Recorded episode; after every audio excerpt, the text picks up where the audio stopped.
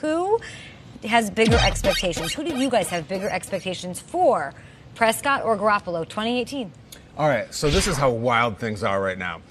Dak Prescott this year is going to make about 700 grand.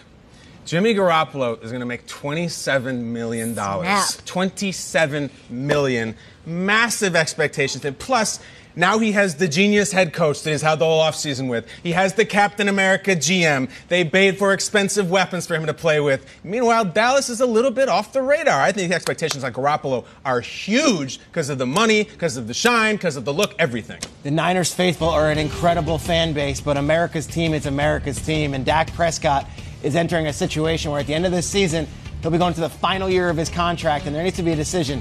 Is Dak Prescott the next Troy Aikman, Tony Romo quarterback for the next decade, or is Yeah. Dak Prescott a guy that we need to find the next quarterback after him? I find Dak Prescott's 2018 so fascinating, and I find that the fact that he is making 700 grand really, really plays a big role into this thing because I don't know if everyone in that Dallas world is 100% convinced that he's the guy for the next 10 years. It's so crazy that blows me away that Jimmy Garoppolo can win five games in a row and get broke off. Listen, I'm I'm for every guy getting paid. I will never say a guy isn't worth it. Congratulations to Jimmy Garoppolo. But Dak Prescott over the last couple of years, 20 plus wins, 40 plus TDs. been in the playoffs? Played, went to been to the playoffs. Played at a very high level, up against top tier talent. You remember that game against Aaron Rodgers? And we're sitting back saying, "Look at this He held young man go." held played his well. own played well. And then he has one year where starting running back isn't there, some ups and downs, inconsistencies, and everybody's like, whoa, you know what? I reserve my opinion on, on Dak. I don't think he's that guy. Uh-huh.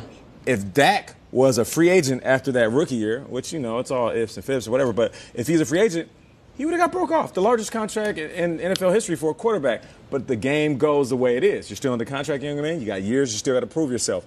So I'll say all that to say this: Jimmy Garoppolo has pressure on him. That's for sure, no question.